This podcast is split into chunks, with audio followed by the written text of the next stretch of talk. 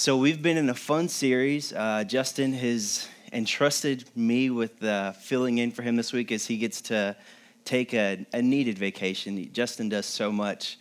He, he, him, him and Kara, their, their whole family, they love us. They love, they love people, and, and, and they love people. They just love people really well. But we all know that loving people isn't easy, and sometimes it can be really tough. And so, really excited that they could just have a break and, and really be able to just enjoy this week with their family. So, we've been in this series talking about the dark room, and Justin's been killing it the past two weeks, talking about disbelief, and last week talking about lies that we deal with. The dark room, specifically, I'm not a photographer, I'm not good with Instagram. I usually look to some of you all, actually, all of you all, to, to help me with that because you know if you if you've seen my instagram i have like what two posts every year. It's it's pretty rough.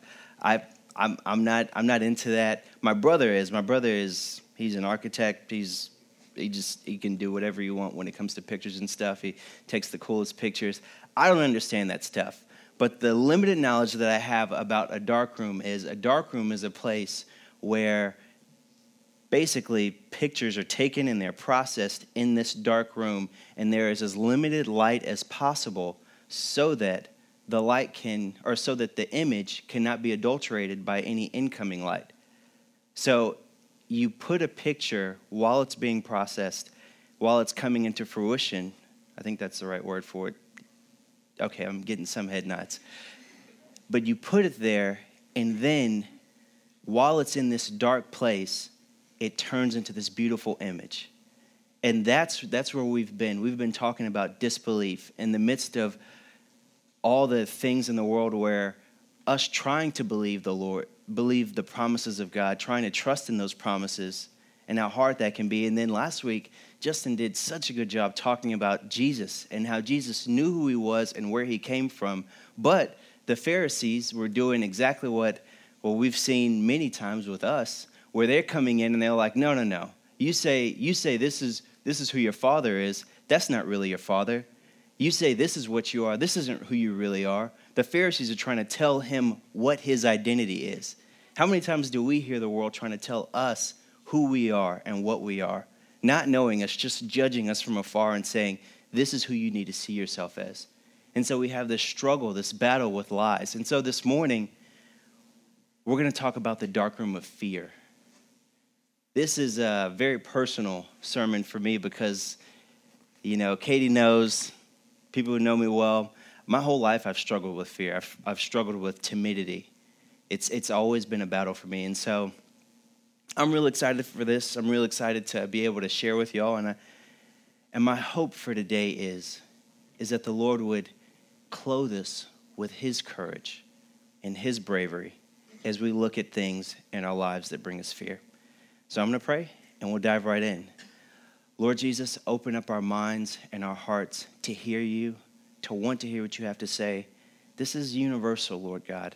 Help us, Lord God, to, to allow ourselves to be spoken to this morning and to realize, Lord, to see the different areas of our lives where we struggle with fear. Help us to see this, and then most of all, help us to do exactly what Rich talked about, which is to get our eyes on you so, does any problems and entrust you? Pray this in Jesus' name. Amen.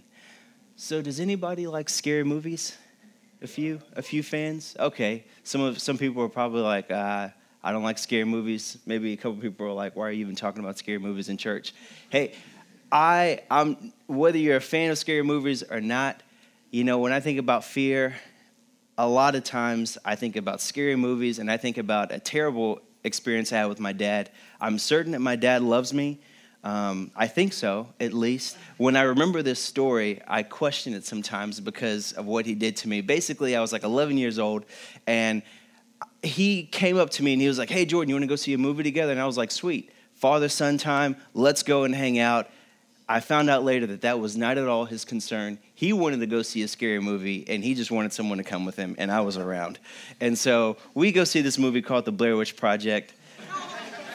not encouraging anyone to see it, not, not promoting it, just saying what happened. We go see this movie. We're both terrified. We come out of the movie theater. It's really quiet. We're driving home, and the scariest part of the movie was what happened afterwards. He turns to me as we're pulling into a gas station. He's like, Man, Jordan, what did you think about that movie? And I was like, Oh, I was pretty scared. He's like, Yeah.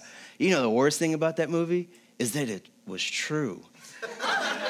and that there are witches everywhere. And you got to watch out, man, because, yeah, you just got to watch out. And then he gets out of the car. And I was like, What? What? And I was like, I had my eyes like, I was like, even though he was just five feet away pumping the gas, I was terrified. And so I, I just had to make sure that he was still in sight. I was so scared. I remember going home, being terrified driving home. I remember going to bed that night. And so my in my bedroom, there was a window, and I don't, there weren't that many stray cats in the neighborhood. I don't even know if they were stray, but man, I just think there was like a cat club that was right outside my window because they were always making, they would gather right around my window and make the weirdest noises. I don't know what was going on. It was always strange. And sure enough, they were there that night. And I was just like, they're with the Blair Witch. She's jumping through the window. This is the end. I was so scared that night. I was terrified. I why did he take me to that movie? I still can't. I'm going to ask him about that. Why, why did you do that? He shouldn't have taken me to see that movie. I was terrified. But when we think about fear, a lot of times we think of things like, you know, scary movies or something like that. But fear is very real. And sadly, it's much more real than that. Fear is universal for us all. Basil King, he has a book called The Conquest of Fear, and he says fear dogs one he says fear dogs one man in one way and one person in another but everyone in some way. And we can all relate with that. All of us struggle with fear. It, and it, it, may be, it may be you may be afraid of like the fear of death or the universal fear, which is the fear of being alone. You may struggle with the fear of regret, getting to the end of your life and not being able to accomplish the dreams and the hopes that you had. Maybe it's financial fears. You don't have as much emergency money saved away as you think you ought to have. And so if some kind of something happens, then you won't have the money to to make it through that situation. Maybe it's a fear of not being able to pay for your children's education or college education or something. It's just this fear, fear of so many different things. We all struggle with fear. Fear of not being, not being accepted by the people around us. Fear of how we're perceived. We're all facing fear. Everybody, everybody is dealing with fear in some way. It doesn't matter. When you walk through the grocery store, you're walking around people who, all the time, point in time, they will have fear that they're dealing with in that day. We're not sick all the time. We're not sinning all the time or, or dealing with the temptations of sin that, that sin brings, but we're always dealing with fear in some way and having to overcome that. And so, courage, courage is what our focus would be today. Fear, courage, and cowardice. Courage is courage is the ability to endure the things that frighten frighten us. And cowardice, or cowardice is the is the unpleasant response of giving in to fear. What happens when you when you're when you give in to cowardice? You put more weight behind the thing that you see. Basically, you put your fear, you put your faith in the wrong thing. That's what happens when we're cowards. And I'm going to use that word coward because it's a very real word. It's a word that scares me. It's in Revelations 21. The Bible has these lists, you know, these lists of doing right things, these lists of doing the wrong thing. And it has this list in Revelations, bless you, in Revelations 21, where it says that it has this it talks about this group of people who will choose to be away from God for, for eternity. It's a really sad list. But at the beginning of that list, it says cowards. That haunts me. It disturbs me. Cowards. What is cowards doing in this list? When it's talking about sexual people living in sexual immorality and murderers and stealers and all these things and cowards is the first one on the list. Yeah, it, it, it, terrifies me. But when we go back and we look back at our lives, this is so real fear, courage, cowardice. Every, every great moment of your life every great moment, doesn't matter what it was, there was this moment where you had to decide okay, no matter how hard it looks, no matter what I have to go through, I am going to believe and I'm going to try and I'm going to risk something here. I think about when I asked Katie out, Katie out the first time. We were friends. We had been friends for a couple years. She was she was one of my closest friends. She was she was one of my best friends. And I remember this fear that I had where I was like, ah, I want to ask Katie out, but if she says no, it will always be it will you hear people say, "Oh, we can just be friends after this." No, you can't. It's it, it, it's it's dead. It's dead forever. And so I, did, I didn't want that. I didn't want to be in a situation where she's like, "Ah, I like you, Jordan," and get the terrible pat on the shoulder, and as a friend though, and then you know we never talk again for you know an eternity. I didn't want that. And so as I'm thinking about this, I'm like, man, such a such a triumphant moment of her being with me. But in between that triumphant moment and where I am right now is this fear, this risk that I have to take. Well, I took the risk, and you know, I'm happy. I think she's happy too. But we're together, it worked out. But that, that's, what, that's what happens in those moments of success. But then what happens in those moments of failure, in those moments of regret? you have something where it, the, the cost was too high in your mind. It was too much. It was too impossible. So you never took that leap. You never tried. You walked away. Cowardice stance. Yeah, cowardice sucks. It really sucks. That's the, didn't matter what you believe, didn't matter what your worldview is. No one wants to be known as a coward. No one. Raise your hand if you want to be known as a coward. Exactly. No one wants to be a coward. And so we're going to talk this morning about how to be courageous. And we're going to look at a really fun story, really a person I love in the Bible. His name is Peter. We're going to focus in on him and his encounter with Jesus. And it's so cool because what we're about to read Basically, it is like one of the biggest roller coaster days that you'll ever see, or at least we, we see in the entire Bible. Basically, the disciples and Jesus, the day starts off with them finding out that Jesus' cousin was wrongfully beheaded and he's dead. And they get news of this. John the Baptist has been killed. That's how, that's like, that's how the day starts. And they're trying to deal with that and then they're like, they kind of want to get alone. Jesus wants to get alone. They want to process this, but there just happens to be 10,000 plus people around them. And so all this stuff is going on, but then they realize that it's late in the day. They're serving these people, and they don't want to send these people away hungry. And so Jesus says, We got to feed them. Well, they, they only had five loaves and two fish. And then they watch Jesus feed this 10,000 plus people. It's amazing. And so that's where we pick up. In Matthew 14, it says, Immediately he made the, he made the disciples get into the boat and go before him to the other side while he dismissed the crowd.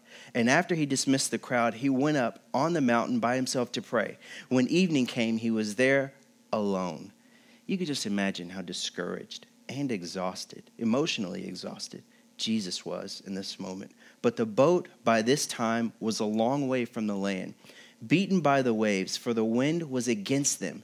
And in the fourth watch of the night, that's 3 a.m. in the morning, between 3 and 6 in the morning, he came to them walking on the sea.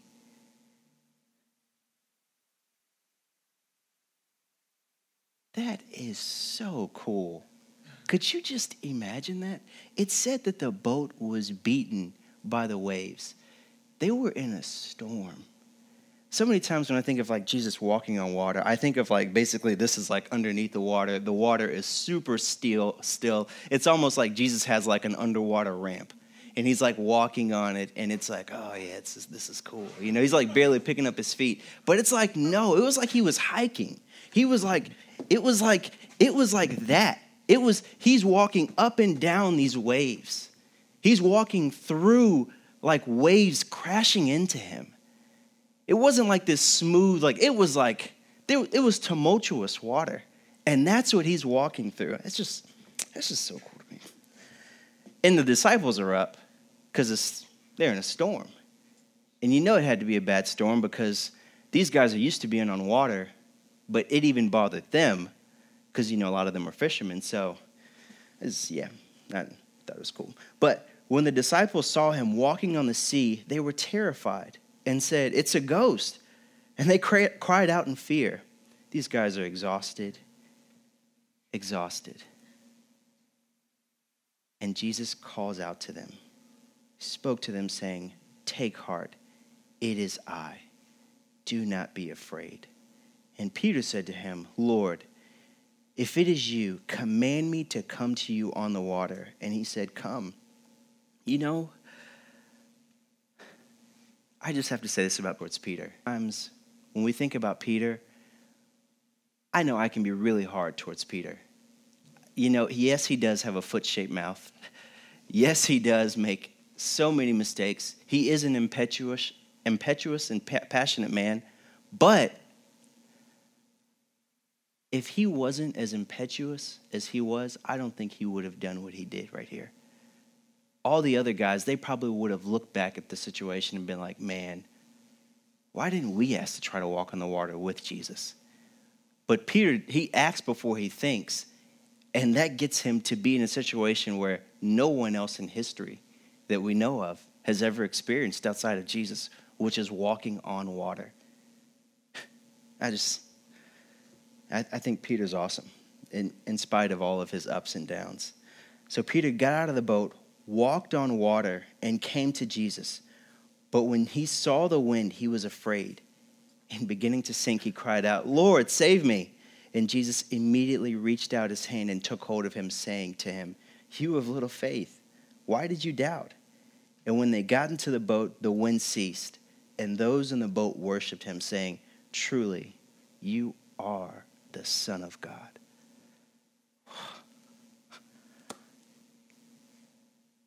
Man, if in heaven there is like a movie, like reel of history going on at all, all the time, I would so like to be in there, having a seat to be able to see that. What a, what a sw- sweet experience. The rest of the morning, we're going to talk about this word, take heart. We sang about it, and that's our focus. That's what our focus is going to be. That word, take heart, it's the Greek word tharseo. Tharseo. It means be instilled with courage. Tharseo. Jesus, it's only used in the entire Bible in relation to Jesus. It's only in relation to his life. Most of the time, it's just him saying it. In some ways, only he can say it. But that's a whole nother, that's a whole nother thing. Tharseo, be instilled with courage. Be of good courage. Be brave. Be courageous. I don't know about y'all, but when I think about courage and fear, a lot of times I know exactly, like, the problem with fear that really sucks is you don't, you don't like realize, oh, okay, well, I'm afraid, but then I don't really understand what I should do you usually always know exactly what to do. Always. It's the issue of actually being able to do it, which is really frustrating about when we think about courage, because I'm like, man, I know that I should be courageous in this moment. The problem is not what figuring out what I should do. The problem is being able to do it. That's where my real struggle is. When it comes to fear, how can I actually make myself be courageous? That's a question I've been asking myself my entire life. I'm so comforted as I look back at Jesus using this word. He uses this word, and we're going to look at just some of the times that he uses it, not all of the times. The first time that he used it was when a man had the coolest set of friends, the kind of friends that everybody wished that they had. This dude was paralyzed, and his friends wanted to take him to Jesus in order to see him get saved. And they carry him over to a house where Jesus is speaking, but they can't get through the door. It's packed. And so they go onto the roof open up the roof, and then lower him down right in front of Jesus while he's speaking. It's, it's like, like, talk about devotion. Like these guys wanted to help this dude. And I'm so fascinated by this story. It's in Matthew chapter 9 because Jesus, he shows how much he is God. He is God made man. What does he do in that moment? He doesn't look at this man and be like, oh, he's like everybody else. He just wants to be healed physically. He realizes the root of his problem, which is it was sin. We don't know why, we don't know what happened, but there's the, the gospel writers are hinting at this idea that there is something between this man's sin and his physical condition. And Jesus says to him, Take heart. He tells him, Take heart. Your sins are forgiven. Matthew 9 2. The first time that he tells someone to be instilled with courage, it has to do with sin.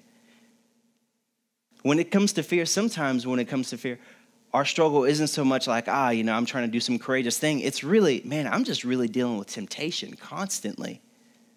Or I'm I have I have some past sin in my life, and that that is like the lies that Justin talked about last week. Those past sins are telling me this is what I'll always be. I can never overcome this. I can never be courageous because I'll always be steeped in sin in a sense. And he tell the first person he tells be instilled with courage, it has to do with sin. And he's saying you can be courageous in spite of your sin and your past sins. Your past does not have to define you. That's so cool to me. Matthew 9 22, Justin talked about the woman who had been bleeding for 12 years. She had spent all of her money trying to get healing. She was unable to fix her problem and the doctors and the people that she paid were also unable to fix her problems. And she's at the end of her rope. She has no money, she has nothing left. She's she has nothing to offer. She is in this this dark room of total inability to fix her situation. And Jesus speaks out to her Take heart, be courageous, be instilled with courage. There's hope for you too. And then we have what we read, Matthew 14. The disciples are out on the water, the mystery of life around them, the ups and downs. They're exhausted, they're wearied. And, Je- and they think that they're alone on this water. They think that they're working through the mystery of this life by themselves. And Jesus speaks out to them Take heart, it is I. Be instilled with courage. We sang about it earlier. Matthew, John 16 33. Jesus, it's the last night that he is, he is with the disciples. It is the very last night that he is with them before he takes on the cross. And he's speaking to them and he's talking about what we're living in now. He said, When after I leave, it's going to get hard. The world is going to press down on you for your hope in me. The world is going to tell you that you're crazy for your hope in me that you're believing in an archaic and irrelevant hope, an archaic and irrelevant dream. This Jesus, he can't save you. The world will press down on you for believing this. The world will seem so powerful that you will feel powerless in the world. When you watch the news, when you look at what's going on in the world, you will feel overcome and powerless. But he said to them, Take heart. I have overcome the world.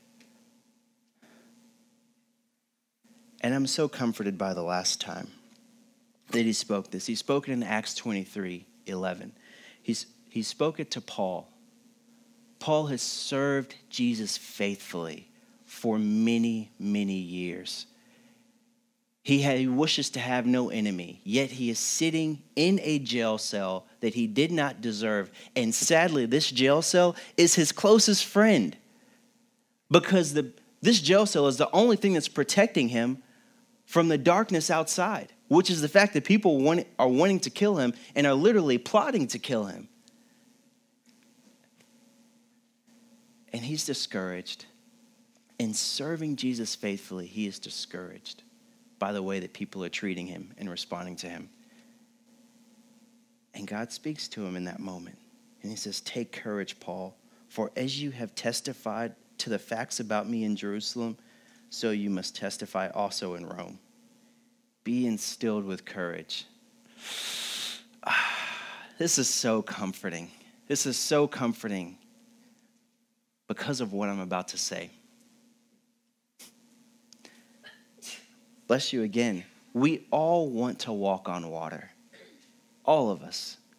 By that, I mean we all want to see the impossible happen in our lives, be it sin, be it the way that the world treats you, be it serving Jesus, be it just your physical ailments, relational ailments, things where situations where you feel powerless.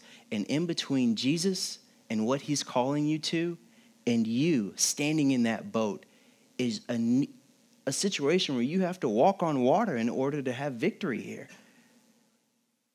How? How are we supposed to be able to do that? How are we supposed to have courage in this? I'm so encouraged by what I'm about to say. And if you don't get anything, if you don't get anything this morning, please get this one thing that I am about to say. This is what the whole of what courage hinges on is this knowledge of this truth. When Jesus calls us to anything, he is in that moment enabling us to be able to do it. His commands are ever His enablings. His calling is ever His enabling. If He's asking you to give up this or to give up that, to go and take this risk or take that risk, to, to, tr- to try to love Him in this way or that way, he is in that moment promising, I will enable you to be able to do this. His commands are ever his enablings. When he calls out to Peter and he says, It is I, and Peter says, Lord, can I come to you? And he says, Yes. And Peter responding to his voice, he is in that moment stepping out of the boat and Jesus is enabling him.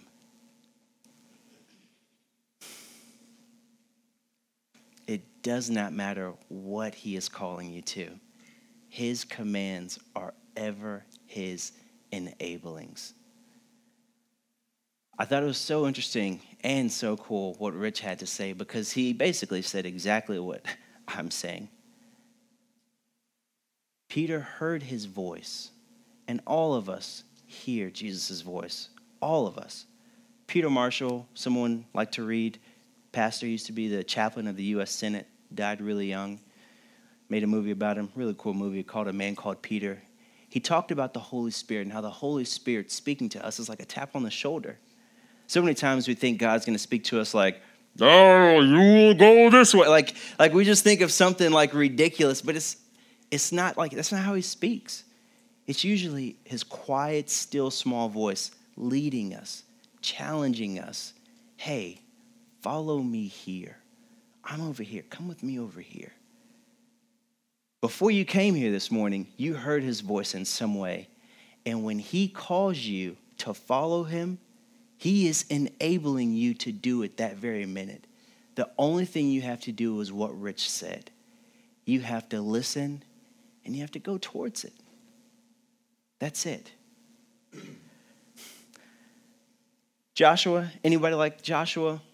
Book of Joshua, Old Testament. Some people, Old Testament. Uh, no, nobody reads the Old Testament. Dang, it's real quiet. Mm, yeah. All right. Well, anyways, Joshua, he's in the Old Testament. I really like Joshua. Really cool because I can totally relate with this dude. You know, I think there was there was some fear in his heart, and I can relate with that because six times God tells him, just in one chapter, like in between Deuteronomy 31 and Joshua 1, six times, six times, God speaks to him and says, Be strong and cor- courageous. Be strong and courageous.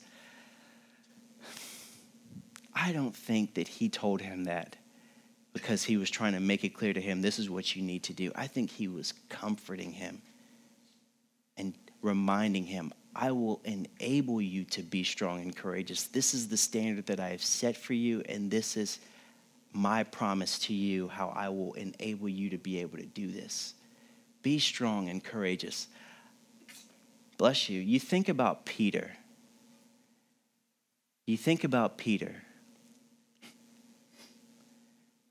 Peter, in this moment, he starts to look at the things going on around him, and those things get attention over Jesus, and he starts to sink.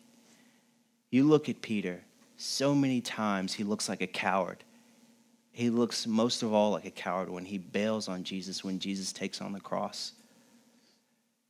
You see Peter, and he's Peter the coward.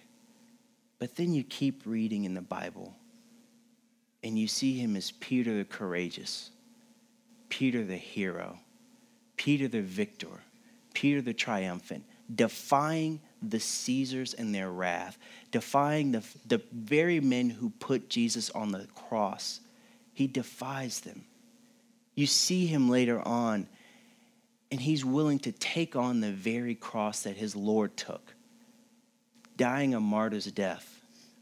What is it in between Peter the coward and Peter the triumphant?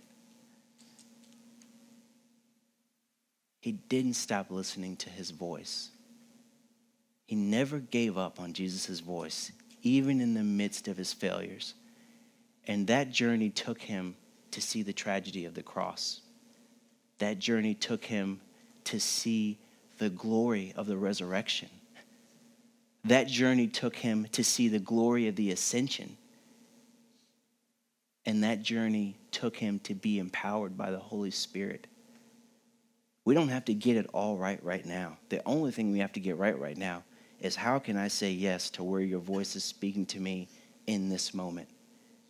And that journey will take us from maybe his cowards one day to becoming those who are courageous.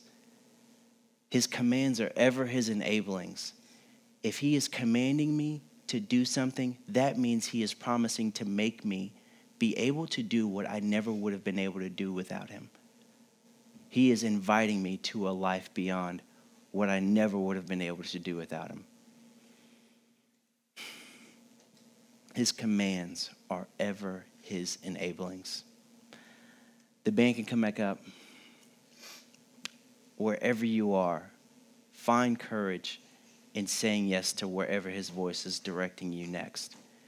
And let that journey take you all the different places it took, it took Peter. You will be courageous in the end.